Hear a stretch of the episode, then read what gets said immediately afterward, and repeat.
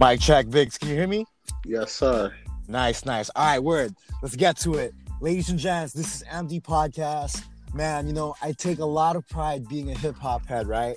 I take a lot of pride in getting access to the interviews that a lot of people can't get. All right. To make the long story short, ladies and gents, I'm from a city called Oxnard, California. I come from a long line of great MCs for me, man, that only opened the doors for me. This MC right here is somebody that I had a chance to just watch from the sidelines and, and see the success and the levels that he reached.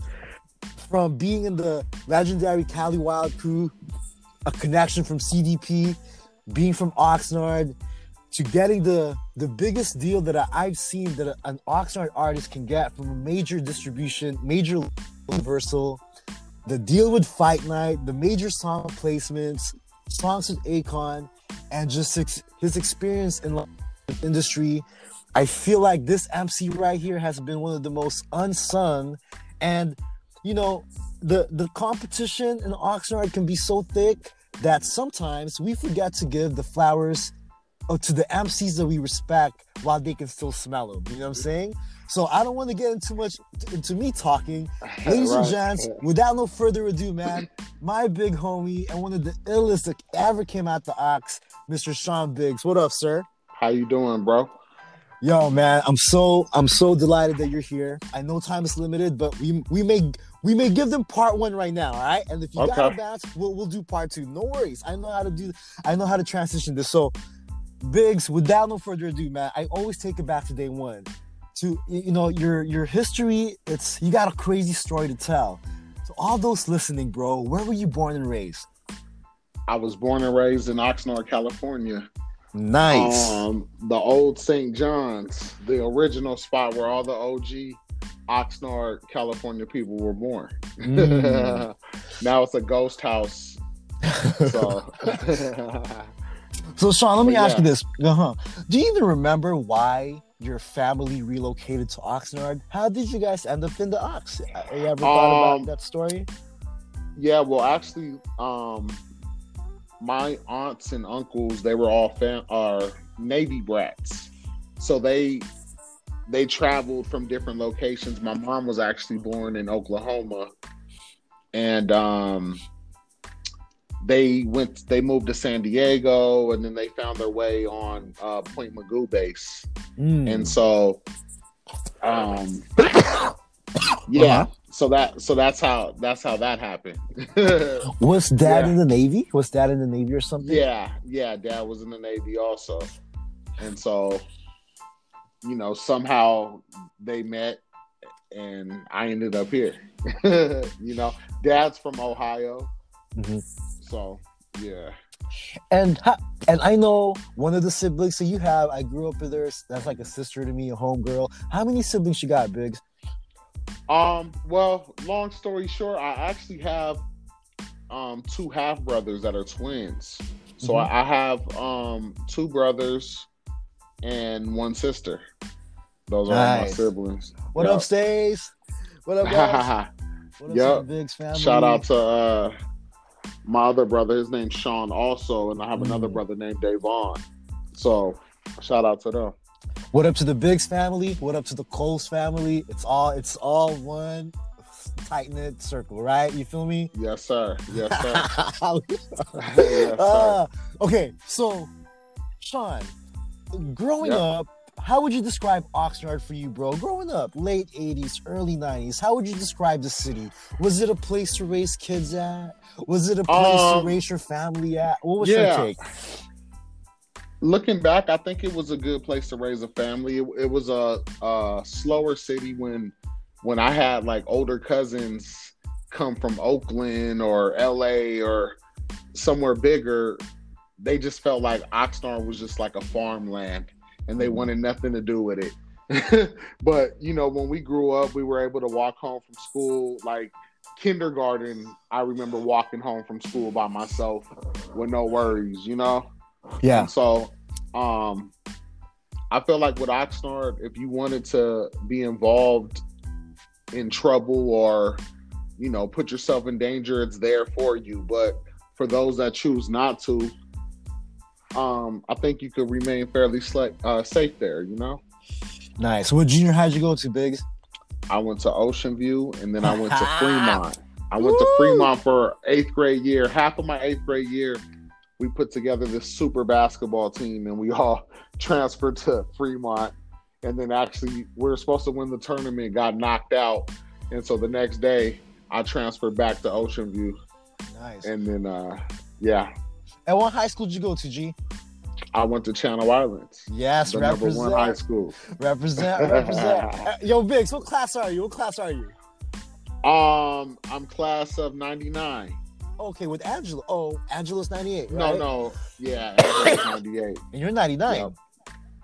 Yep. Wow. Okay.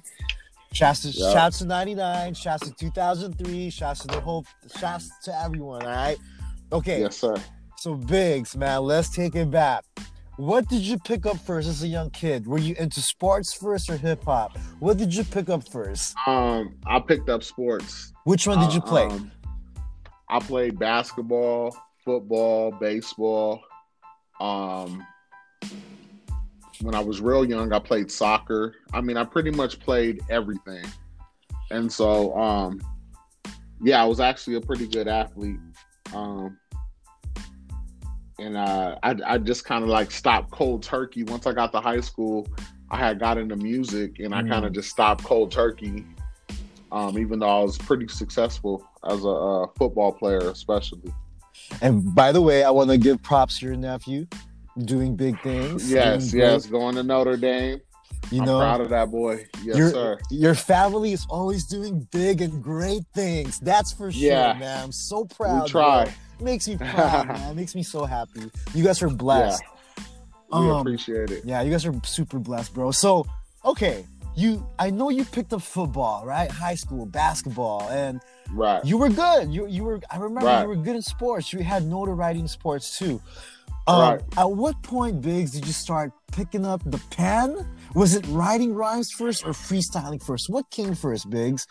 Um, I think the natural progression is just freestyle first How- before you grab the pen. How old were you? you Um, you started dabbling in freestyling. I want to say, well, put it this way. It's funny because me and Angelo, um, we were in the talent show every year. I got so, Sean Angela- Biggs, man. I got Sean Biggs on the podcast, man. I got, I got Sean So- Biggs. Go ahead, go ahead, go ahead, sorry. so Angelo, you know, has real, true talent, God given talent. So Oh yeah. you know, as a as a child, Angelo. hello, hello, hello. Friend, sorry, thrown off by the call. Okay, Um, all good. So, So Angela, Ang- what? yeah. So with Angelo, you know, he has a true talent. He's able to pull out the piano. What we did at the time, like another bad creation was cracking, was popping, right? Yeah. So we did another bad creation one year, and then we so we did Aisha one year, and we did um we did uh Kris Kross one year, Mm. and so that's where it really started. Like just getting on stage, being comfortable being on stage, and um that's that's where it just first started. And then I remember like one of my teachers, he noticed that like I was a popular kid. The kids followed me, so when he would um go to other schools to do like um assemblies and stuff, he'd take me with him and I'd lead one half of the crowd and he'd lead the other half of crowd uh, of the crowd. And what it did was just make me comfortable talking in front of a lot of people even at a young age right? So that same confidence I, I believe like it transferred over into being able to do music. Nice. So, Biggs, what was your first recollections of hip hop? Was it a song that you heard? What was your first memories? Was it a video that you heard? Was it a song? What, what, what was like your first Um, memories where you're like, oh shit, what the fuck is that? to be honest, I was my older cousin Khalid. He, uh, I would come home from school and he's watching uh, Beat Street every day. He used to pop lock with all the legendary Oxnard pop locks and stuff, right? And uh, Beat Boys. And so I come home and, and, and watch Beat Street and in uh, Rap City. Um, and so yeah, he, I mean, it Mhm. was every single day. That's that's what he did every single day, and he was he was home before me every single day, and so um, that's how I started. That's like my oldest memories of getting in the early days. Beat right? Street. Right, How old were you when you saw Beat? Like man. I saw couldn't Beat even. Street? Re- I, I it had to be in elementary for sure. Like, yeah. and I'm talking about like first grade, second grade, maybe or something. You know, it was a long time ago because uh, my cousin actually like he grew up um, when he was real young. He lived out here, but then he moved to Oakland, so he's six years older than me. So I'm thinking he's probably like junior high, and I'm Yeah. like, you know, I'm in elementary somewhere Yeah. and that's my first recollection of uh hip hop. And then, like to be honest, like um I can't remember if it was Shaq and the Fu-Schnickens before Snoop Dogg's album came out. I remember when Snoop Dogg's album came out, I learned it front to back right away. Yeah. Yeah. Yeah. You know what I mean? And and that was like to me, that's still 94. like one of the greatest albums ever made front to back. Oh, Right. doggy style. Doggy style, no question. So s- I know it's one thing to be a kid. It's one thing to be a kid looking into hip hop. And oh, how old did you say you were when you started freestyling Biggs? Like you I, started. I like, want to think. I mean, when I probably wasn't rapping someone else's stuff, I was probably like maybe sixth grade. It probably started. Wow. I, I think one of my buddies had like a turntable and he was able to record. So we just started like we used to freestyle, and then Uh-huh. it turned into actually like eventually we just started trying to write something down and rap it. You know. And who was the first MCs? Like you give if you can give me top three Right. growing up. Who was the first top three MCs that when you heard them, you were like, all right, I really want to do this shit my own way though. Like Right. influenced by them, but Influenced by- way. my number one MC, and it's funny, I hate this because I tend to forget, right? But my number one MC of all time is Redman. Woo! No, no question about it. Um, Don't get it fucked up. Yeah, Redman will eat something, and so like, Still, still will. um, oh no question. And um, I'm trying to think, like, to be honest, it was like the Def Squad, Keith Murray, Yeah. um, Erick Sermon, um, So you're very East Coast influenced too. It's I'm totally very. East Coast influenced. Like a lot of people, like when they hear my music, they think I'm from the East Coast until they hear Yeah. me actually talk, and then they're like, "Oh, okay, he's from the West." to the West. yeah. So, and and that's just what I, you know, what I grew up on. I, I never really like with gangster music. I love it. There's, you know what I mean. But I was never like a gangbanger. You know what I mean? So like mm-hmm. just being into other things, I found other music that I was into. But I love it all regardless, you know. Okay, so you you said you got to high school, you were introduced to music, and it was like you kind of like like sports took a back seat. Right. What was right. the final thing? What was the final thing that you're like, you know what, sports, you're gonna have to fall back. I'm doing this. What were the signs that was leading up to that? You got a crazy story, Biggs. Um, There's a lot to cover. Like, Right, right. Um I don't know. I I think with sports for one, I, I played year round every sport, you know, growing up constantly. And I think I just really burnt out on it. And then all of a sudden, I found something that um, I think with sports, once I realized I wasn't going to be six six, you know what I mean? And because because it, it's crazy because in high school, I actually had a better career football wise, but my favorite sport is basketball, right? love ball, yeah. And so like once I realized I wasn't gonna be six six, I'm just the kind of person that's just like I move on. You know what I mean? Even though I love it, I move on. And I think I was just done with it. And um Yeah, by chance I just met the idols of of our neighborhood. You know what I mean? I just about it. right. So like Who was the first even- one that you met out of the the, whole clique? Out of the whole Well, clique. Well, here's the thing. Me, me, and um, Ono, Shout out and. Madlib, we grew up in the same neighborhood, so I knew them.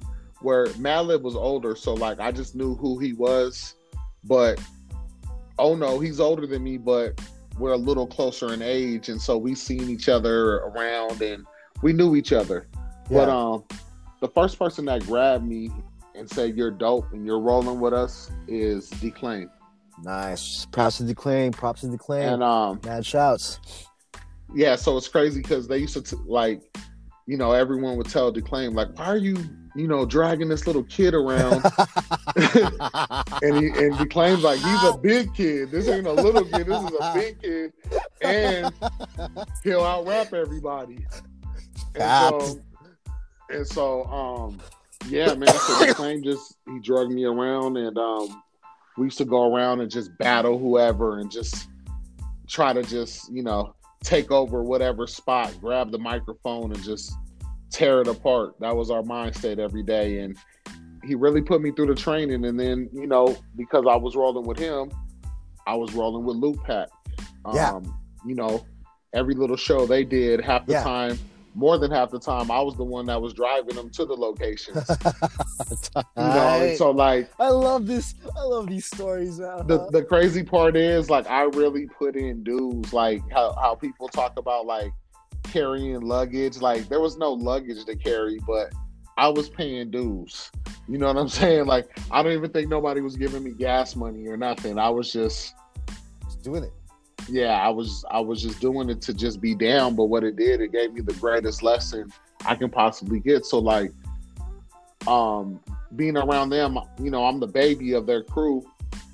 Um, where I can tell the story like I'm connected to the younger generation, and I have the history from being around the older generation too. So I'm in a good spot where I just, Yeah. you know, I was able to learn. A young OG. Like Yeah, yeah, from the beginning, you started really early and around the right cats too. yeah. So would you say that Cali Wild is an extension of CDP? Like, like it's all one. Oh is it- yeah, Is it like an extension, right? Like, yeah. It's an extension. I mean, you know, Ono's in it. Ono and Mad Liber Brothers. So there's always going to be an extension. You know what I mean? We all still, um, everybody that still does music, like everyone still interacts and everything, and helps one person do this and another person do that. So like, we're all still connected. And yeah, we were we were always connected. But you know, like, um, you know, people are fickle about their crews, though. You know what I mean? Like, like I said, I'm like officially, I'm not really a CDP member. You know what I mean? Like, right, right, right. I just, I just, I'm down with them. You know what I mean? Like, and um, and it's all love. all love, and you know, like, so let, let's talk about the formation of Cali Wild. You know, like, how did that come about? And how many songs you guys think y'all got all the stash together? Um, man, shoot. How Okay, was- so that Mhm. that started like um basically so like like with Ono Ono came to my crib and um it's it's so many stories man. Declaim was actually renting a room from from my mom. So we stayed together. So um Ono came over one day and asked me if he could do my whole demo my first demo. I'm like yeah you're Ono. Let's go. So- yeah, we ended up doing that. Um his parents went out of town. We did that in one day. Sick. and we had like 10 songs done and boom i had my first demo me and ono's rolling together. Sick. and what happened is he has a best friend named josh. Uh, we call him j deuce he's from cali wow. Yeah, and um, he knew cornbread in oakland and we just formed this wu-tang type group you know? Right. and um, right off the bat, for the fact we are connected to Lootpack and um, associated with Declaime, and Yeah, you know, so right away we had an avenue, and we were dropping records. We were doing huge shows. We were. Um, it's funny. I always laugh because like LRG, which became a huge clothing company, they used to beg us to wear their clothes on uh, stage sick. before we went on. and so it's like, you know what I mean? They were just probably like heat pressing the shirts and bringing them out there. And it's just like, man, we were doing this like, and this is me young, like 16, you know what I mean? 15, like 16, because I was driving. So like 16, 17, I was just getting the live lessons from like you know Lootpack. I believe like Lootpack and Dilated Peoples were the biggest undergrounds uh, artists at the time. Oh yeah, when, when it was a true underground. There was a certain I mean? vibe. There was a certain right. vibe in the air at this time. Like, yeah. Man. And so, woo, memories, bro, memories, memories, man. And Sean, so, yeah. Go ahead, go ahead, go ahead. No, no, go ahead. I'm listening. So, Whatever you. Sean, let me ask you something. You look back at those memories with fondness, like, like, wow, man, we were so yeah. young, like some young kids, just making moves out the hood, and guess what? Made it. yeah. Like, made it too. Yeah. Like, yeah, yeah. Let, let me ask you this, dog. So, ladies and gents, I'm gonna paint a picture. All right. I'm I'm 17 years old. I grew up with my friend Ricky. Of course, I'm growing up with my homegirl Stacy, and you know, I'm the 17 year old young kid, a junior in high school, and they know that I'm rhyming. They know my heart and soul is in it. They would always give me updates about Sean, and like, I, it's almost like watching someone from the hood like make it and be successful, and we were like the kids in the sideline just cheering them on, like, yeah, you like, you know, like like we were young, Sean, you know? Um how did that feel for you, bro? Like take me from the transition from Cali Wild to Universal. What was right. happening in your life between that time all, all the way up to the point you got the deal from in Universal Records? Right. Um so anyways, like to give you some like uh backstory. So yeah. I, I think with uh Cali Wow, I kind of like we just kind of ran our course. Mm-hmm. We we had did a lot of things, you know what I mean? Mm-hmm. And um I think there was like me just being young and probably wanting things to happen faster and being a little hot headed. I kind of like just left the group like Ice Cube. Mm-hmm. you know, I, I, always laugh about it and I say I left the group like Cube. But what I mm-hmm. did was um um, I think when I was when I was in Cali Wild, I was rapping more. Um, I was probably maybe a little more lyrical and a more um, like I like to say magical, mythical, mm-hmm. mathematical style. You mm-hmm. know what I mean? Where I met somebody that just basically told me, "Hey, dude, you're a fly dude. Girls like you. You drive nice cars. Rap about that." And so once I did that, the attention just became huge where yeah. I just all of a sudden became on the verge of getting a deal. I was meeting with labels, I was meeting with managers, and um, I feel like just for me, also, I had a work ethic too, like um, from Cali Wild and being around and seeing Declaime and everybody actually put albums and records out. I just knew how to do it, so yeah, it kind of advanced me. Yeah, so like it gave oh. me a head start where yeah. um I basically eventually just got the attention of Big Chuck, who used to be the VP at um Aftermath. And uh he started he left Aftermath and started a new venture at Universal and he uh they wanted me to be his first artist there. So I ended up meeting him and literally the next day he had the contracts next day to me and I signed a major deal. And what year was this? This is 2000 and so I signed. I got offered the deal in 2003. It was the end, but if anyone knows the industry, the labels closed down like in December. So I think my deal wasn't finalized until like January 2004 when they came back wow. from uh, the break. But um, yeah, so 2003, 2004. The end wow. of 2003, 2004, yeah. So let me ask you this, bro. Like, you got the deal. Right. What's going on in your head? Um, how does that feel like for you, Sean? Young cat it, from Oxnard. Right. A lot of things are going through your head. Um, What's going on through your um, head, bro? you're happy. You know what I mean? Yeah. Like you're super excited. You feel like like, hey man, I couldn't, you know, I thought I was going to the NFL. I thought I was going to the NBA, but man, I backdoored and I signed a major deal, which is pretty much equivalent to doing that, right? So like you're just you're super excited, and then also like when you start thinking, you get kind of scared. You're like, oh shit, like now I gotta I gotta be who I say I am. you know what I mean? Yeah, yeah, yeah. and so yeah. um and so also like you're just kind of when you know i signed early i signed at 22 so like you're kind of wide-eyed you're not for sure you don't really you don't know you know Yeah. what i'm saying and so um those are just those are my honest feelings that i had at the time And Sean, what what came first? The fight. So the the, the song of the fight night is it Fight Night 2004?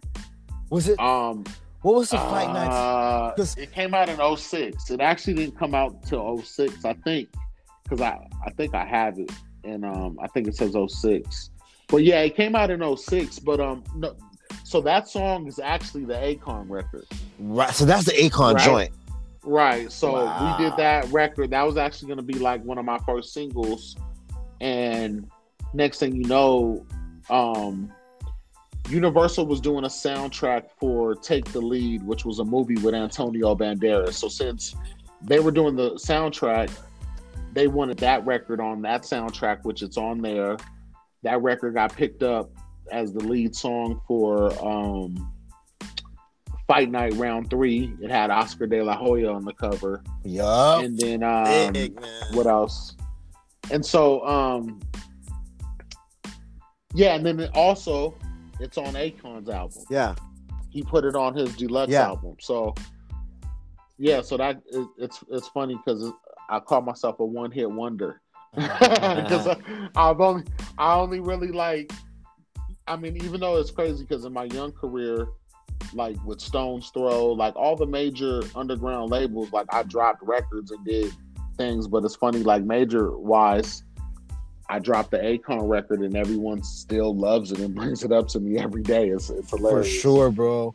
And I definitely heard the songs off the Universal record, uh, Universal Records album. I mean, Angelo would Right. always play me like the demos. Angelo would play me the exclusives, and um, I was proud the whole time, man. So the the, Right. the Akon joint dropped, and what was the next step to build the buzz? Like, what was going on in your head? Like, there's a Um, buzz. Like, Right, right, right.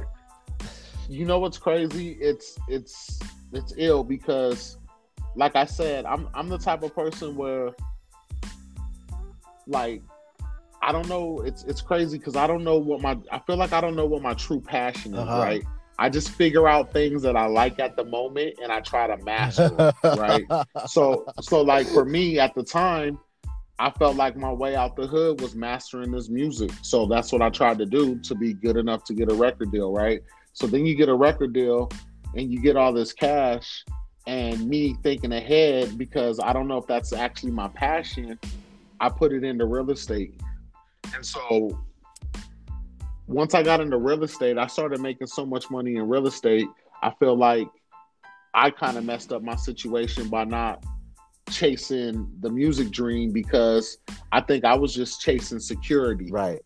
more than anything, right? And so um and so yeah, we we had different little situations, label woes that like you know, like I feel like at the time they were wrong and and I could have been wrong because I was just a young immature kid that thought he knew something at the time and and you know what I mean? So like I feel like I could have possibly ruined my situation too by just thinking they were doing something to me because I got other people in my ear and things like that. So for me, I just kind of um moved on and, and and just like did other things.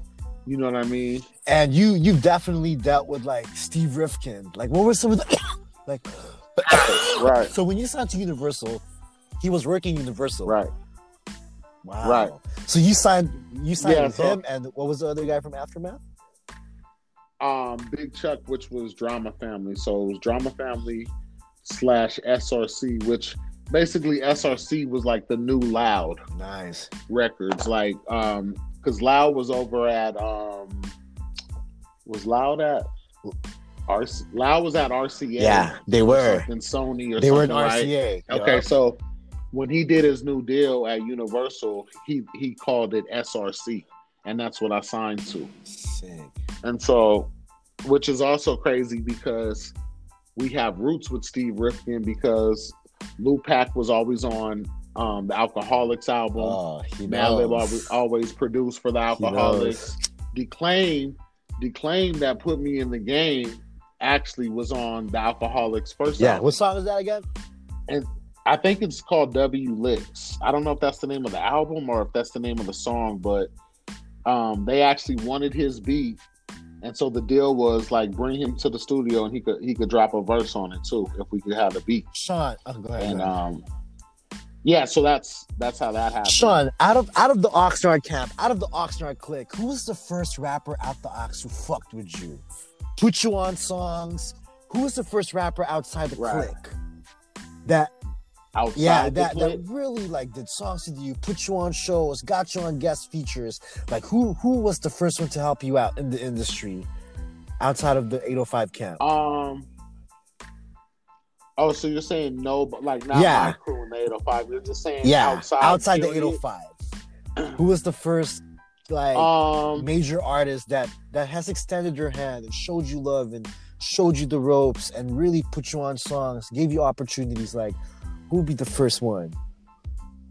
Looking back, to be Mhm. honest, um, I mean, I feel like only my crew has helped me nice. out. I love that. You get what I I'm saying? Yeah, like only my crew has helped me out. Don't now. There's other OGs like JC from Red Zone. Uh-huh. Um, um, my man John John from Red Zone. Red Zone's like one of the first crews that really got on. Um, and of course, Akon gave you gave you a big look. Of course, that's a big major. well, right, right, you know- right, right, and that was that was politics. You know what I'm saying? Yeah. Like we were on we were on the exact same label. So Akon also got like when I checked my statements, Akon got paid forty thousand dollars for that verse. you Right, get what I'm right. saying? So like it, but at the same time, I'm thankful. Like you know, I'm grateful, and um. Like I'm. Sh- huh I actually, I actually got a, I actually have a plaque from that that he, you know, put. Tight. So that's dope too. That's my first plaque. That's fucking you know? awesome, bro. Like, Yeah. what were your so you come into the industry so i guess my question is you come into the industry who were the first mcs that was showing you love doing songs with you who were like when you Um, got in the industry and got that deal Well, when I when I first got the deal, I received a phone call. Um, From Jay-Z. and um, you know, at the time, I mean, he still is today. That's been my favorite artist forever. You know, and um, he just he reached out and he gave me words of wisdom, and his words I still use, you know, in my regular life when I'm not rapping. You know, and so um, that was a dope experience. I spoke with um. You know who who I had a, a moment with was Big Daddy. nice what, Kane. what did Da- daddy king say to you and uh, uh, he he told me I'm he dope, said, you said you got he got that shit and it- yeah, he told me I'm dope. It, it, it's crazy because I don't want to I don't want to say what it really was, but it was low key a for battle. for reals it was a battle. where'd you meet him what And, was uh, this I, well, my man Big Chuck been friends with him nice, nice, forever. nice. So um, we were in the studio. He was coming to work with my producer, and so I was in there, and um, I was able to meet him. He knew who I was as far as just like he knew, he knew I was like Chuck's artist, and you know we had a deal at Universal and blah blah blah. So um, they they kind of almost put us against each other, but like there was other MCs in the room, but I was the only one that he said was dope. Yeah, what was the advice and what was the um, advice of jay-z that stood out Um, what was Mhm. he just told me he just told me to go hard. go hard He said, like, if everybody in your circle goes hard, your guys' plane's gonna take off, um mhm. and um, and you can relate that to anything. You get what I'm saying? And um, and it, I mean that's just. It sounds so simple, but when Jay Z takes the time to tell an artist that um, he doesn't know any anything about, or he just knows the energy and and everything else, and decided to give you sit on the phone with you for 20 minutes and give you words of wisdom that that's just like priceless. Can I ask you something, big homie? Um, I always thought about this too. Like, you get into the industry, bigs. Um, would you say it was a whole different access, a whole different thing? Would you say it was like Mhm. different access to a different type of money, different access to different type of women? Like, and how old were you when you got? The, Oh, how old were course. you when you got the deal? Yeah. When I got the deal, I was oh my 22. I was so right. so yeah, I mean things change. Like things change. Like the money's different. Like you know, all of a sudden, me and Ono used to be happy splitting a three thousand dollar check. We thought we were like major artists at the time, getting a three thousand dollar check and splitting it. you know like fifteen hundred me, yeah, fifteen hundred him. To like now, you're getting thirty thousand dollar checks and sixty and seventy thousand dollar checks at one time, and you got real ice on. you got real chains and real watches on, and real, you know, real sports cars outside. And you know what I mean? Everybody that's around does. It's just, it's a whole different situation, man. It's it's a um it's definitely like another level. Like it's definitely like professionalism, you know, How, at its finest. how do you keep your sanity? How do you stay grounded? How do you stay humble during this time of your life, bro? How do you keep it together? um How do you keep family together? um right. Just just growing and being mature. Um just I'm sure, homies. uh, yeah. being aware of your past and your Yeah. mistakes and, and knowing like you know like all this can be gone tomorrow so like it's better to just be a solid person more than anything and and love your family love your friends and the universe will take care of you if you do so you know And, uh, and that's I and I try to just keep it simple and and, and also like I believe like invest in the Mhm. youth, invest your time in the youth, and um, and it comes back to you tenfold. do people around you change? Does success change people around you? Um, like how was people how was people Right. treating you? Like, you know, once you got that Right. like that stamp, that bag, how was people around you? Like, how was that? Um, well, I I mean they it that's what it is. It's really everyone Mhm. else around you. You know why? Because every girl that I didn't hook up with Uh-huh. in high school, I hooked up with after I got Mhm. my record deal. They they they called and located me. You get what I'm saying? Um, and I'm still the same. I'm still the same person, right? But now, now all of a sudden, I'm a little finer. I Uh-huh. look better, right? And and it's like, but it's like, you know, they people want to find and say, "Oh, you change and it's like, nah, I'm the same person. Like, I'm the same person. You're just reacting to me different now. Um, if I call for a favor, you love to do a favor where before, when it wasn't all good, it would be an issue. Mhm. You get what I'm saying? And it's like, I think it, I think it's the people, and then also they also say like, back to Jay Z, like, you can't stay like, I can't stay the same. Like, you, I forgot how he said. I, I messed it up. I don't know how he said it, but it's like, um, like yeah, I'm probably different than when I was just sitting at my mom's crib writing every day trying to get out the hood. I'm, I'm probably different now. Yeah. You get what I mean? Like that's just life.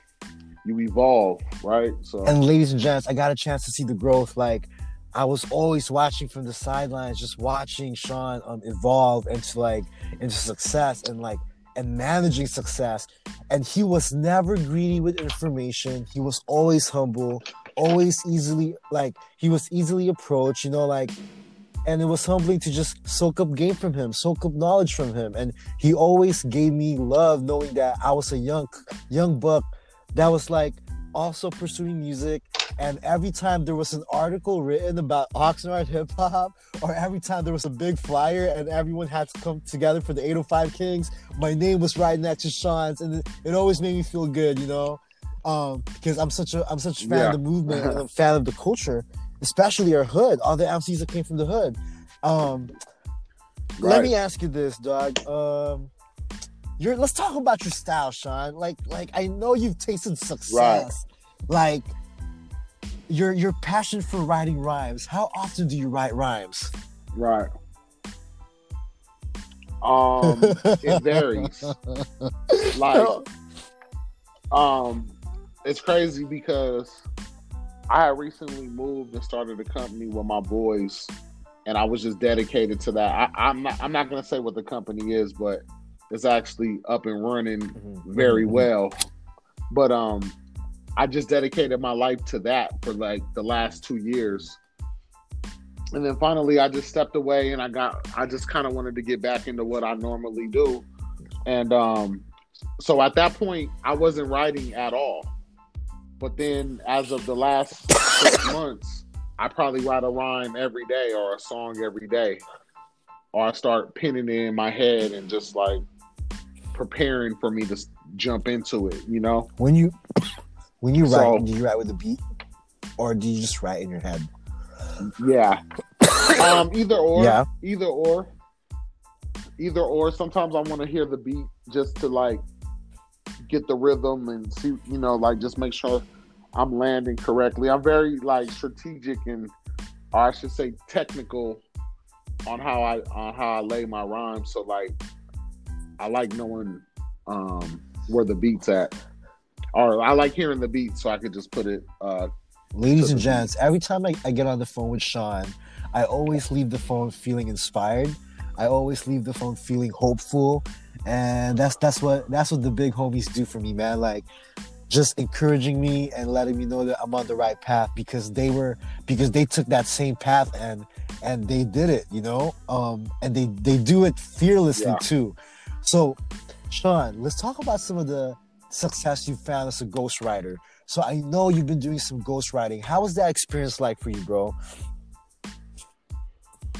Um, it's dope because we all have ego, right? But what you have to, I, I feel like as a ghostwriter, you got to put your ego aside, and you gotta, um, you got to look at the big picture, right? And, and what it also does too, it expands you yeah. You know what I mean? Because you're public, you're still going to get your publishing. It actually kind of makes it easier if the person's able to execute it well because you don't got to go run around the country and collect the money. They do. So, um, yeah, it's dope. And and for me, it just really happened. Um, I used I've always done it. I've always done it, but I've kind of took more of a um interest now in the artists that I'm working with now, and um it's it's also like a dear friend of mine, so I yeah. really know them, and I and I watch their their life like a movie. So I'm just able to create stories that, um, yeah, that's that's a metaphor right there, right? For anyone that catches it. But um, I'm just able to like just write it, you know, put it into rhymes and put it into um, you know, choruses and things like that and um, how do you how do you feel about the spotlight, yeah. Biggs? Are you comfortable in the ghostwriting role, or or do you get the craving to get in the limelight, back Man, in the spotlight, right back again? I I really don't Good. care about the limelight. Like I really don't, and that's probably part of the reason why I you know I didn't really follow music. Like um I don't really care for the limelight. You know what I mean? And I don't mind because you know what I tell people I was like a star athlete growing up. I was always pretty much the star of my team. Maybe a couple of times and mm-hmm. I wasn't, right? And it was probably because I was a bigger kid and I had to play with older kids. So once once I uh, ended up playing with the kids that were actually my age, it wasn't even close, right? And so like I've always been a star. I've always stood out in some type of way where I've always received yeah, that attention, yeah, right? Yeah. To where now it's like I don't even want the attention. You know what I mean? I'm like, I'm like, I tell my friends, like, man, I wish, um, I wish I can, you know, just go to Denny's and nobody yeah. can even recognize me in there when you're, you know, like when you're in your own hometown, you're like famous in your own hometown because people know you, right? And it's like, um, I wish I could just be like just chilling in the corner. I just, I really the role Uh-huh. And um whether it's you know in, in producing, whether it's writing, whatever it may be, that's just what I love. That's just the role that I that I love, and I feel like I'm gonna um I'm gonna wear the executive role or hat real nice in the near future. Like, Doug, so let, us talk about some of your experience in the real estate. Like, what has real estate has taught you? What do you think about the industry of real estate now? Would you ever fully go back into that? Like, um, let's talk about real estate a little bit. Okay, yeah. all right, that's a that's a good one. And these are just my theories. You know what I mean? Like, this, yeah. these are just my ideas and my philosophies that I think. But to me, real estate the old rules of real estate that our parents said, hey, go buy, you know, you need to buy a house and you need to, you know, um, you know, it's always like you need to buy a house. That's what that's the first thing when people know you have a, a good job or some money, they say you need to buy a house, mm-hmm. right? But what they also don't tell these people is that buying a house is also um it's really just an investment, right? Uh-huh. And so depending on when you buy that house, it may not be the greatest investment for you to buy that house, mm-hmm, right? Mm-hmm. But people just people just celebrate the success of getting the house, mm-hmm. right? But and, and, what happens is everyone's happy, right? The the agent's happy because they just sold you the house and they made thirty in California they made thirty thousand dollars off the house, right? Right. But what but what happens is these people get into these homes and they can't afford their payments anymore you know, after the excitement's gone, they got to still make a payment. They still got to make a mortgage payment, right? And and if they didn't know to purchase that house as a good investment, not not because people are just telling you purchase a house, meaning perhaps you get the house for under market value, right? Or um yeah, just basically getting getting something for under market value and um just making sure you make the right purchase and the um the right educated purchase, right? Mm-hmm. Rather than just purchase purchasing off excitement. And so like where I look at like me, for instance, when I first purchased my first home, I was like 24 or 25, right? So like where I been did it, you know, not 20 years ago, but like 15 years ago, right? Yeah. So like so for me, yeah. I also went through the market crash in 2008 where like me as a kid i don't know how to handle this. At the time it's crazy. I had 10 homes. I had renters in there. I had renters that stopped paying their rent. all this stuff's going on. And you know like um as a kid you don't know what to do so what did i do i just tried to pay all my mortgages i had a lot of money paid all my mortgages for years until i just paid all my money into houses that were underwater you get what I'm saying? That I should have just aborted earlier, but nobody teaches you these things. So I, I, I I'm a little scared when I see people now my age buying their first home. And I just hope that like, you know, me doing that at 25, I'm able to recover. But now people doing it in their 40s buying their first home if they're if they're not truly educated and not just sold by a shark agent, you you get what I'm saying yeah. that you know, at 40, you know, 40, 45, 50 and up, it's hard to recover. You know what I mean? Like you, you can't move around like when you're 25 and get everything back like I have. You get what I'm saying? Right. Like you can end up um, ruining your life. And so I just say, long story short, I just say like the old rules of real estate are, are ideas of real estate that our parents have. They all all of them don't necessarily translate to today.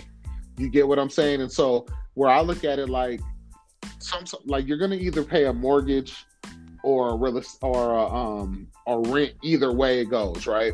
So sometimes you might want to rent you might want to rent something um where you're actually gonna live but own something where you're gonna have like tenants and income coming in. So you might want to own a building, right? Right.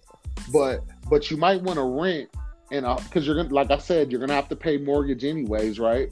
Or right. or rent, either or. Right. So you might want to rent somewhere where you have less responsibility, and if you want to move, you can move whenever you want. You can move every year, but you're not tied to a home that might end up um, going underwater and ruining everything you got going on. You get what I'm saying? So there's there's just different there's different philosophies on how I look at it, and um, you know, like also I think real estate. When people speak of real estate, there's different styles of you know. It's a lot easier when the rich get to purchase homes completely outright and they can hold them because they're just sitting their money there. So they don't have to pay a payment because there's no loan on it right?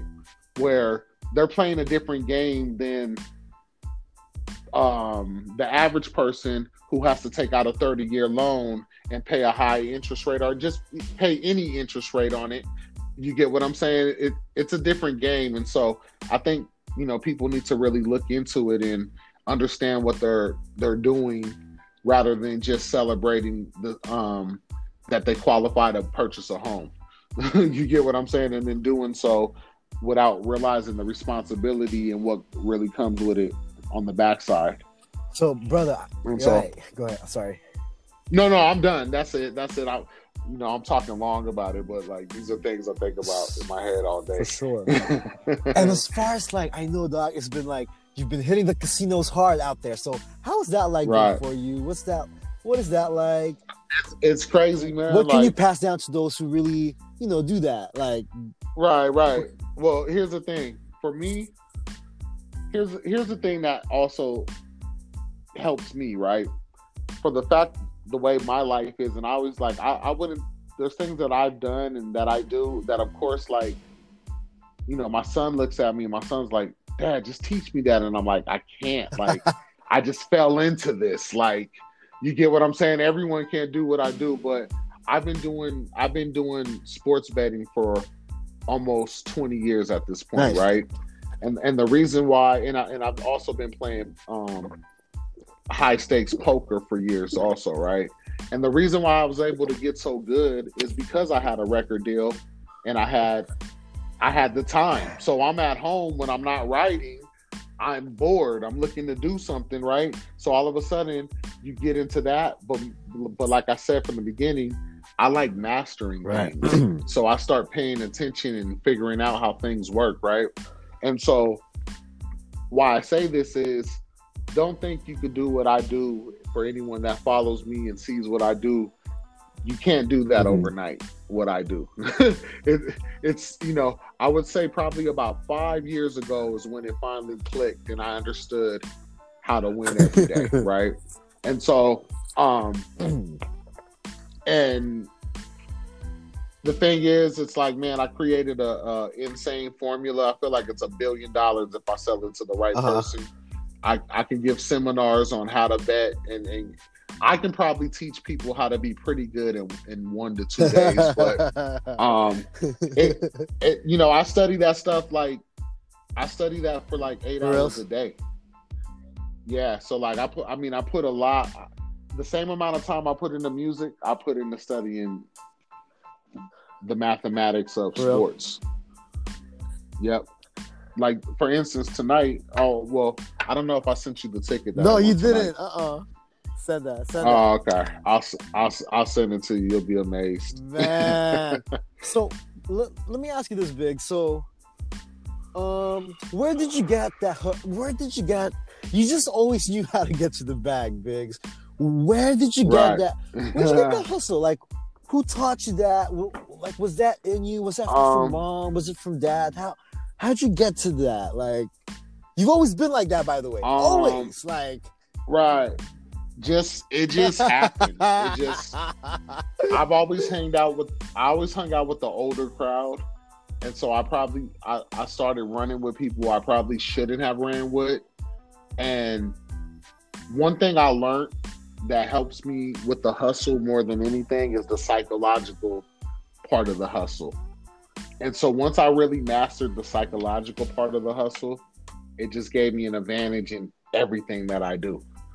And yeah, that's it in a nutshell. I don't know if that makes Amen. any sense, but I, I mean, my mom, I mean, um, my mom was a single bless, mother, God so bless. I mean, there's hustle there, right? And um, uh, my aunt. My aunt's a hustler. Like anyone that knows my aunt Pat, you know, she'll she'll hustle you out of your socks and shoes. and, um, so I mean that that's also who I get it from. And then also like my grandfather, they said my grandfather had the gift of gab, right? And and that's definitely what I have, which translates to the music and every and, and to the hustle, to the sale. you get what I'm saying? So like it it's just it's kind of just in you and you pick up things from people around you and um that's why I say it's kind of like I'm just a one of one. You can't really like duplicate it. It's just Yep. I'm the I'm the type of person that just pays attention to my surroundings and to the people I'm around, and for the things that are cool about them, I might pick up and add to my arsenal. Yo, man, Biggs. So one day, I'm chilling, you know, and the Coles have uh, sent me links of Little Sean rapping, right? Right. And I'm so delighted. I'm so delighted. I am so humbled on like how how fast time has gone. Little Right, Sean, it's not little. Little Nah, Sean is a young a- he's- man, brother. He's a young me- man. He, He he's a young man, brother. And uh you're, you're the family's so sweet. Like Marlon, would you like to give him some tips and any tips you would like to give Sean and little Sean in rapping? And I'm like, shit, don't Yeah. ask me. The the father the father is the one that I look up to. But Right, right, right. this, dog. How has fatherhood changed you in any way? As far as how you look at life, how you look at yourself as a man, how has it changed you, dog? Fatherhood. What's what's your tips for the fathers out here? Um. Well, I feel like there's just no right, Right, right, way, right, right. right. Like, like, like that. Like people can. I've seen people. Um, usually, my friends that have the strict parents, they're the ones that are having the tougher life today For for, some reason. You get what I'm saying? Like, it, it seems like it's almost backwards. Like the parents go so hard to keep their kids straight, and their kids be the ones that are terrorizing. you get what I mean? So like with me, man, like I'm, just I let my kids know I love them. I let them know that I'm here for them. If I let them know if they're serious about something, I'll back them 100. percent And um, I'm not so hardcore on them. I kind of let them. I kind of guide more than direct, right? Where it's like I let them choose which way they want to go, and if they get off track, I push them back a little bit. But other than that, man, like I'm I'm just a casual pops. You know what I'm saying? Like, um, and I'm more amazed at just sitting back watching them. Like it, it trips It's a good kid. It's a good kid, man. Good know, like- fucking kid, man. yeah, yeah, good kids. Good kid. So, and so yeah man that and so we just work in the studio man we just i'm just develop um developing him and uh i get him studio time a couple of weeks like in the you know big studio with the nice sound and everything and i'm just letting him find himself where i know like um the more reps the easier you know it's going to become for him and so he's actually pretty good man That We're makes me happy. videos It makes me so happy. in a couple of weeks, and um, we're just working. Yeah, me too, How man. many I'm, songs I'm you your son got it. in the stash together? That'd be that'd be cool. You know what's crazy? I I I handle him a certain kind of way, so I don't do no songs with him. I don't I don't want his people like, yo, who's this old dude rapping? Plus, I'll bar him up too crazy. You know what I'm saying? Yo, little Sean, if you're listening, young man, I want to let you know, man, I'm proud of you. I've seen you grow up to a little boy, man, to a young man. That's that's really good. It's it's a blessing, Sean, to be alive talking to you in 2021, don't it? Woo, we're alive, yeah, right? yeah, real talk. Um, what are what you know? It's Yes, been a sir. crazy year, Yes, Sean. sir. What are the things that 2020 has taught? You know, not 2021, but what has 2020 taught you, bro? What has it taught you about America? About about our our, our the state that our country Right. we're in? Uh, the the uns the instability of the Right. United I States mean- right now. What's what's your thoughts? right. Cops, everything, Um, I everything, mean- everything. Yeah, it, it it's sad that people can still just you know, and I say people like I don't even want to just say black people. Just it's it's it's unfortunate that I mean I guess I could say black people that black people are still getting shot dead in the street. You get what I'm saying? Like it like it's nothing. Um, it's uh, it's it's insane that we can just have a president that has no compassion or sympathy for mankind at all. And um, you know, and we had a president. He's gone now, right? But it's just it's just insane that in 2020, man, we can still just have a divide so crazy between um I say white and minority. you know what I mean? And so um all you could do is just sit back and I guess vote, try to make a change, do something to, to try to make it better for our children and, and their children. But other than that, like I just try to just do what I do. you get what I'm saying? Like I know I know like on a deeper level, I, I you know I study a lot of different things and you know, there's not like I have no control of just how you know I just have to sit Right. back and watch the movie pretty Right. much. You get what I'm saying? And so, um, and I just try to stay out the way, man, and just you know, just long no as long as no one bothers my family or friends, then you know that's wonderful. you know what I mean? But um, but yeah, man, it's it, it, it's kind of sad that uh, the United States is, is is in the state that it's in. It's it's insane that this disease can just take over our United, you know, take over the states with um due to negligence of our leader. That's just insane. ladies and gen- But uh ladies and gents, Yeah, I just that's wanna it. add- I just want to pop my shit a little bit, man. I, I'm fortunate enough. I'm so fortunate to have the opportunity to get in the song with Sean, and we got a joint out called "Pray to God," and his two verses. And the thing about Yeah. Sean Biggs, man, like the writing skills, the songwriting skills, it's always been so like sharp, man, brother. It's uh, and if anything, it's sharper than ever, you know. And right. I, I believe it we is. were talking off record too. and we spoke about how our growth as a man and our, our growth as man as we evolve and get older our writing will change our subject matters will change and you were telling me that you actually feel like you're you're you got more to say now you know like there's more to say more to rap about um right. those two verses that you did man for Right. that joint it really encompasses like how it is to be a minority what it's like in america feeling like that and the, what's what's been happening in the country and the second verse was really like you touched on a lot of things about how it is to grow up in the hood and grow up with his and grow up with hispanics right. because yeah. And and grow up specifically and and and yeah. it relates to every other place around the world too, right? But definitely it relates to i like how you showed unity. yeah. The, no your, question. your verse Right, shows right, unity for all people of color.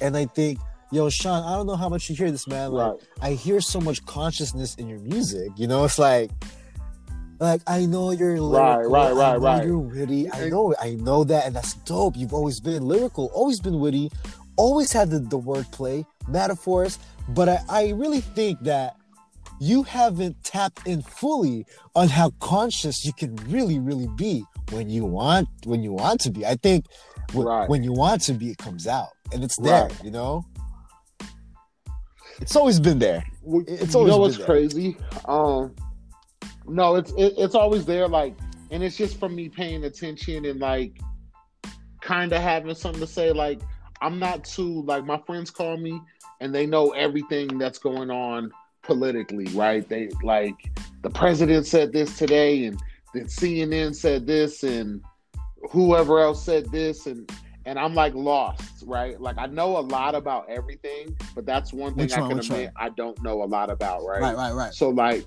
just politics in general, right? Just having complete Right. understanding from this side to that side.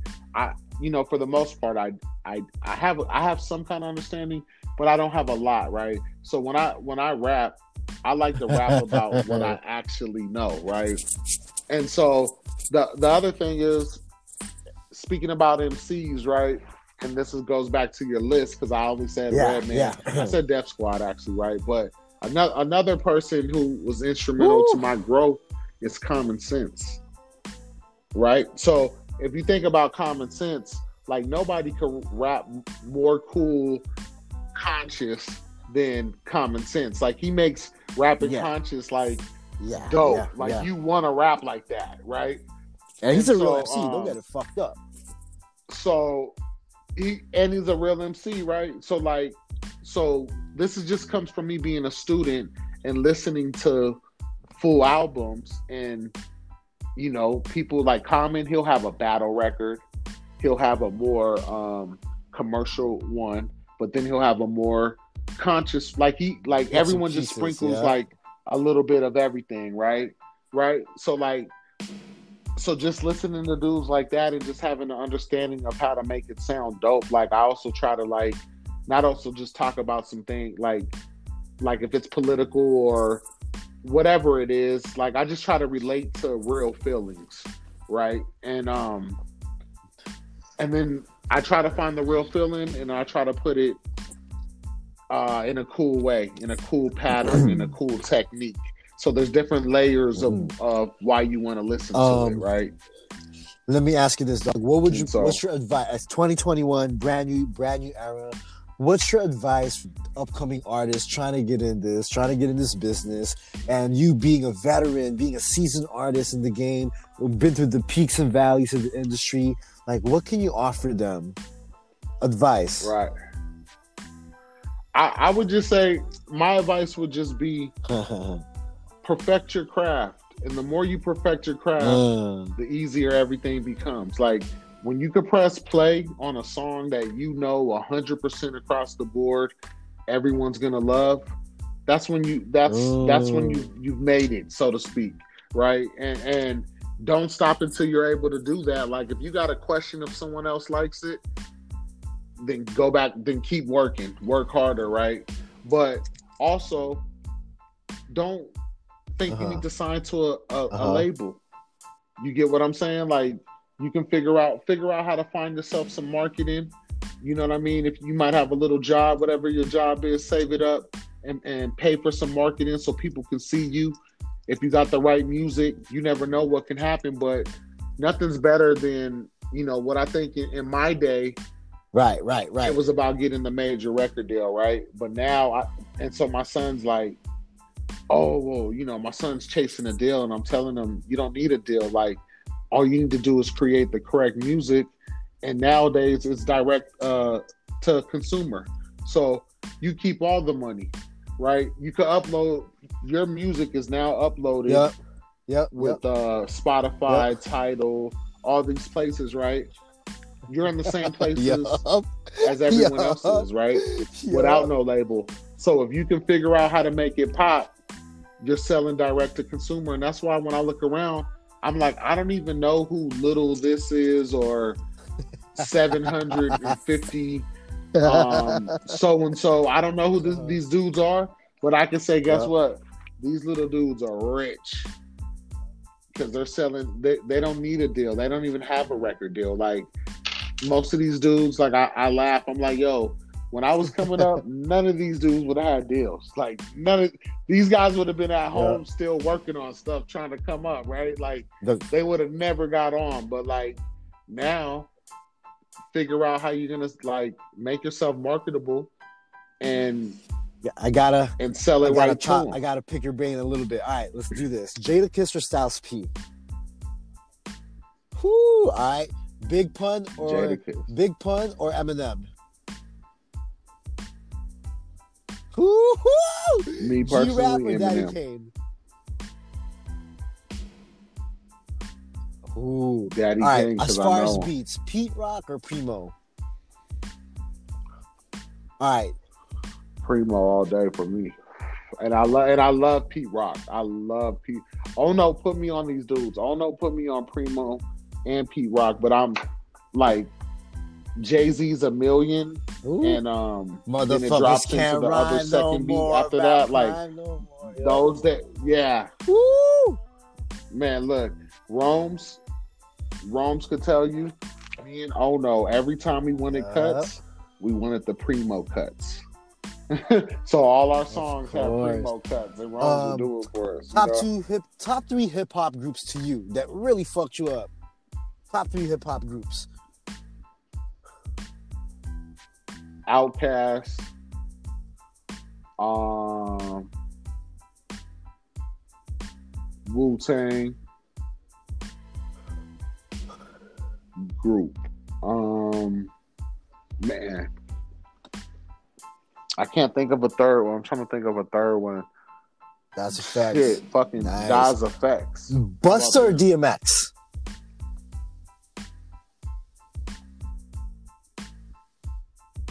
That's tough. Busta or DMX? Me, Hello, hello. it would Hello? be. But can you hear me? Yeah, yeah. Uh-huh. early in my career, it would be Busta. But my uncle loved my uncle Kenny loved DMX.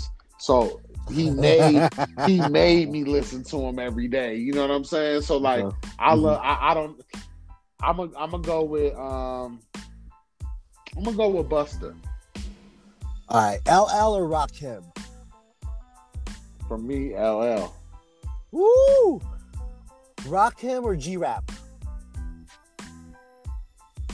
For me, Rakim. All right.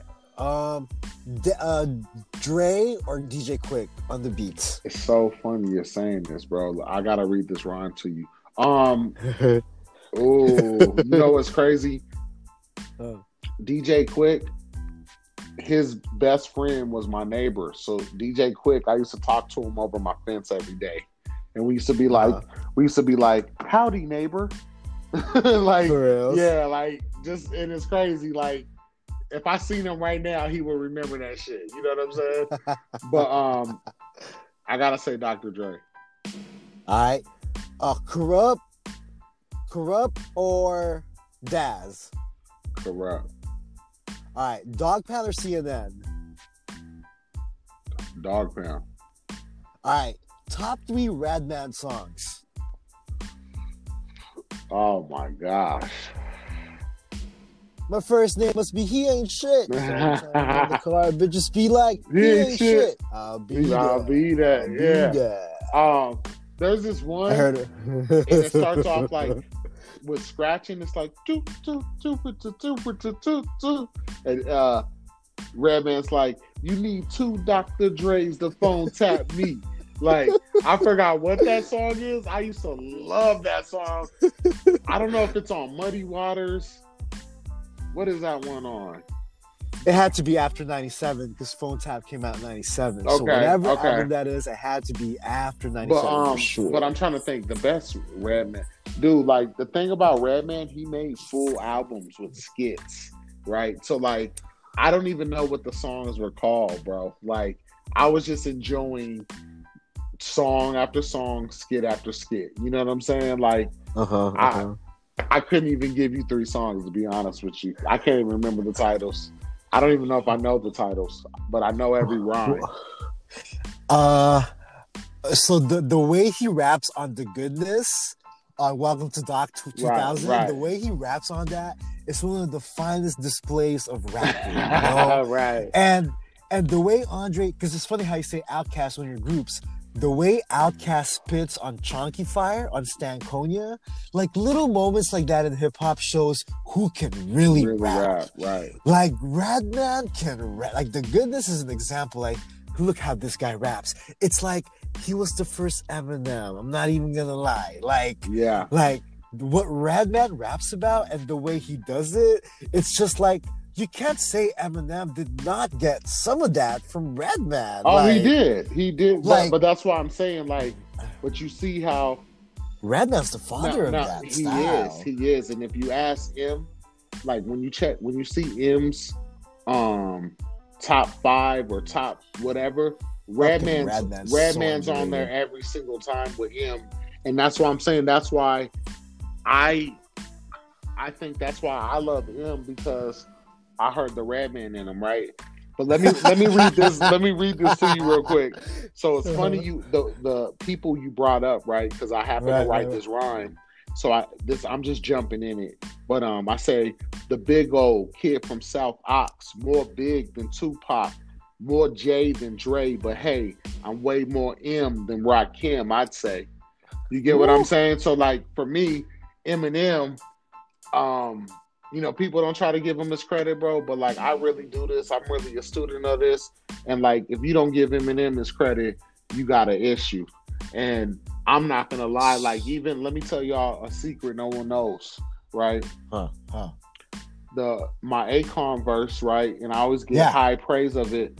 That that's like my knockoff Eminem style. yeah, you get what I'm saying? Like, I mean, yeah, and, and you can hear it like if you listen to it, right? But like yeah. that verse, I got so pumped up to write that verse.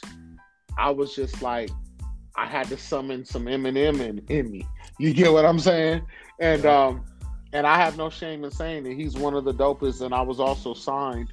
Big Chuck is who really signed Eminem at Aftermath. You get what I'm saying? Mm. So like, I'm signed by the same dude that signed Eminem, where it all makes sense. Like you know, it just all makes sense. And, and like Big Chuck really vouched for him to get him up there. Like, yeah, like... I mean, like Chuck, Chuck was his man. You know, like Dre gets a lot of the credit because Dre has the bigger name, just like production wise, everything, right? But but, but Chuck was Chuck instrumental. Yeah, yeah, Chuck was instrumental on on what was going on over there. You know, at one period in time. So like, it was an honor for me to know like you know, the people that came before me, and it puts me in that same light, you know, doing business with the same people. So, and nice. still, like, the crazy part is, like, me and Chuck, that dude's like, he's like a father figure to me, and we're still cool to this day. So, um, yeah, just dope. Just meeting dope people, man, and being around dope people. Nice. What, what's next? So, okay, Jay Z or Nas? man, Jay Z against anybody. Okay, cool. And I love Nas. Right. Mm-hmm. Pac or Biggie? Biggie. Biggie. Yo, man. I'm right, more big look. than Tupac. The, the, big kid, what I said, the, the big old kid from South Ox, more big than Tupac. Oh, man. So, all right. Top two MCs that came out of Stones Throw Records top two MCs that came out of Stones Throw records. God damn, that's crazy. Out of Stones Throw? Yeah. Um, my person. Okay. Um, no question. Oh no. Nice. And um, the second uh, Metaphor.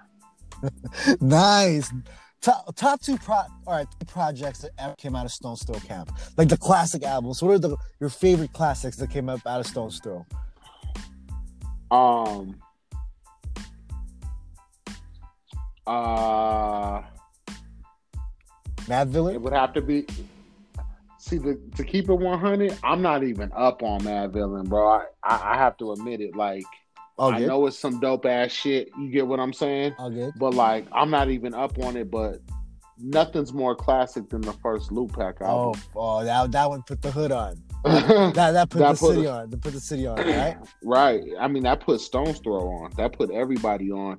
That put everyone that ever went through Stones Throw and put records out. That put them on.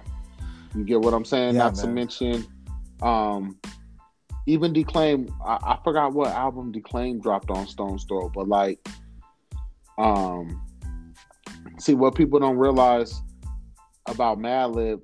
Declaime gets the best beats from Madlib.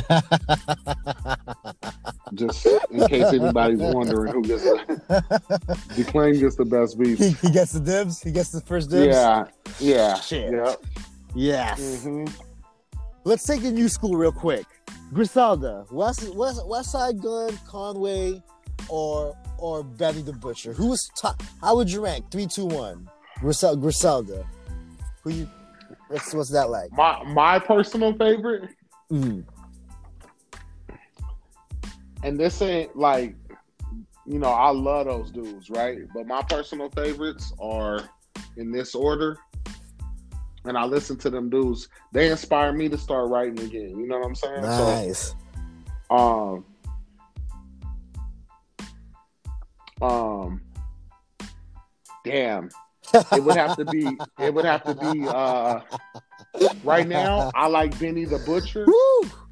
I like Westside. Yeah. I like Conway. Yeah. Right. But but like you could you can clearly tell Conway is like the MC's MC though. But you get what I'm saying? I feel you, but this last Benny, the album is like it's illmatic. Fam. Benny, His hey, last Benny's album album, like, hey, the song, the song with um Freddie Gibbs. Yeah, yeah. Oh, I can't stop playing that record, bro. Like, I got a rhyme where I'm saying I'm playing that record. real? like, yeah, like I, I love that record, bro. I love that song. yo, yo, Biggs. They say I'm a legend soon. I'm a legend now. Yeah, yeah. Yep. They say I'm a legend soon. I'm a legend now. I'm a legend now. Oh man. Okay, Wu Tang. Top three from Wu Tang. Method Man, Ghostface, um, Raekwon. Woo. All right, J Cole or uh Kendrick. For me, Kendrick. For reals. hmm All right, Drake or Meek Mills. Drake. Drake or Big Sean. Drake. Woo. Uh, ASAP Rocky or Wale. ASAP Rocky or Wale. Wale. Wow. 50 or Rick Ross in 2021? Rick Ross. In 2020. Oh, Rick Ross. for reals? See, what people don't realize, once again, I'm a student of the game. Yeah. What people don't give Ross the credit for, he he killed Rick Ross off. I mean, he killed off 50 Cent. Rick Ross did. You think so? No one gives. Yeah, nobody gives because guess what? I watched it, bro. Like I said, I'm a student. Rick, uh, 50 Cent was making rec. Uh, when everybody was clowning Rick Ross on the internet for being a cop or whatever they're saying he was, right? Yeah. 50 was making videos going at Rick Ross every single day, getting away from him doing the music, For real, though. right? So what happened is, what did Ross do? Ross just kept coming back with records. So what happened is everybody was laughing at Ross, but guess what? You have the number one rapper making fun of you every single day, right? Making videos every day. The whole YouTube is making parodies of Ross. It flip flop because now Ross is bigger than you because he's making bigger records than you. Yeah. You get what I'm saying? So if you look at 50, He's doing TV. nobody even cares about. He's doing TV, which is like he's super successful. Like 50 is one of my idols too. I've always looked up to 50. Just, I mean, how could you not, right? But like I'm just saying, musically, if you keep it 100, Rick Ross, just the same way 50 took off Ja Rule, knocked him off. Rick Ross knocked 50 Cent off. He just did it the long. He he rope a dope. Who? You, you get what I'm saying? So now look at Ross. Like from the status Ross was at that time to now, they're filming fucking um uh what's the new And movie? Rick Ross got Um, better. Rick Ross got better. The beats got it, it, it kept getting better. He It kept getting kept- better. If you listen to his beat selection. He kept polishing it. Yeah. and that's what that's what I'm saying. Like the thing about 50. Here's one thing: when I signed to Universal, But 50 got some classics too, though. 50 got some shit. no, 50 has 50 got classics, some right? shit. So check this Uh-huh. out. Chuck's coming straight off of a 50 Cent Eminem album. He wants me to do all like huge records. But Universal saying, nah, we want him with Kanye. We want him with Static Selektah. We want him with Easy Mo Bee. Real? Like we we want him with those dudes first. He has these records. He could do three million with these records, but we we want to start him from the bottom and grow into those uh-huh. records. Chuck, on the other hand, coming off of 50 and all that, he's like, hell no, we're going out with this one from the gate, right? But what I see is, to me, right, when I look at it, 50 can't put out a record no more because he can't top that shit no more. He can't top fucking um in the club. You know, that was the big that was the that was the peak. That was like He can't top that shit. So how do you that was the how peak. do you come back? Like everything's gonna sound, even if your shit sounds crazy dope, no matter if it sounds crazy dope, It's right? not gonna top in the club. it's not gonna sound like that shit, bro. It's not gonna sound. It's not gonna have that effect. So like, so where that's one thing I learned too. That's why it's just like, yeah, man. Like I tell these kids, like, you don't gotta make that club single record song no more. If you make a dope ass like if, like Dear Mama, you make you a dear like. And Declaime used to tell me this. Declaime used to always say, make a song you can play for your mother, right? And Declaime used to be like, yo, make a dear mama, right? Now, don't know, fucking no radio song gets played more than dear mama. You get what I'm saying? So it's like yeah. these are jewels that you that you can give the kids. Where it's like, bro, just rap real shit. Like you're not in the club popping bottles. Most of these dudes ain't, right? Like, and that only resonates so deep with the listener. I know. But if you talk about if you talk about dear mama, we all have a mama. You get what I'm saying? We all can relate to the love of a mother, where it resonates so much deeper than um, some surface ass bullshit club record. And and and even if you look at Kendrick, like Kendrick doesn't make the typical club record songs. Nah, he he's making not. like he does not. he's making real life in the rhythm and feel good. You get what I'm saying? And that shit resonates way deeper. Mhm. Yo, Lloyd Banks or Fab? Me personally, Fabolous. uh, um, Murda Mook or Jae Millz? On the bat, on the battle tip. Mur- on the battle tip. yeah, right. Murda Mook. Wow. Um, yo, man, Biggs. That's that's really cool. Like, you definitely dropped jewels on me throughout the years too, and how to approach this and how to approach writing. And shouts to King Harris. You guys always like believed in me, always gave me props and believed in me, man. It means a lot. It means Right. a lot. That kept the brother going. Yeah. Kept the brother going. Um, what what what music can we expect? What's the what's the plans for 2021 for uh for Sean Biggs musically? Musically, What can we Musically, musically, I right now I'm just taking the executive role. Like people want me to drop records. That that may have he got him. He But got right him, ladies now, and gents. trust me, um, he got the records. Yeah, I He, he's some sitting. He's sitting Um, on some crazy shit. Yeah, yeah. Woo! Um, I'm about to drop. uh I have an artist named Havana Ginger, yeah. who's a former adult star. Speak on it. Speak on it. and um yeah so we've been working on music and um we're we're gearing up we're about to shoot a video next week and we're gearing up to um drop her project. And so uh my son he's recording.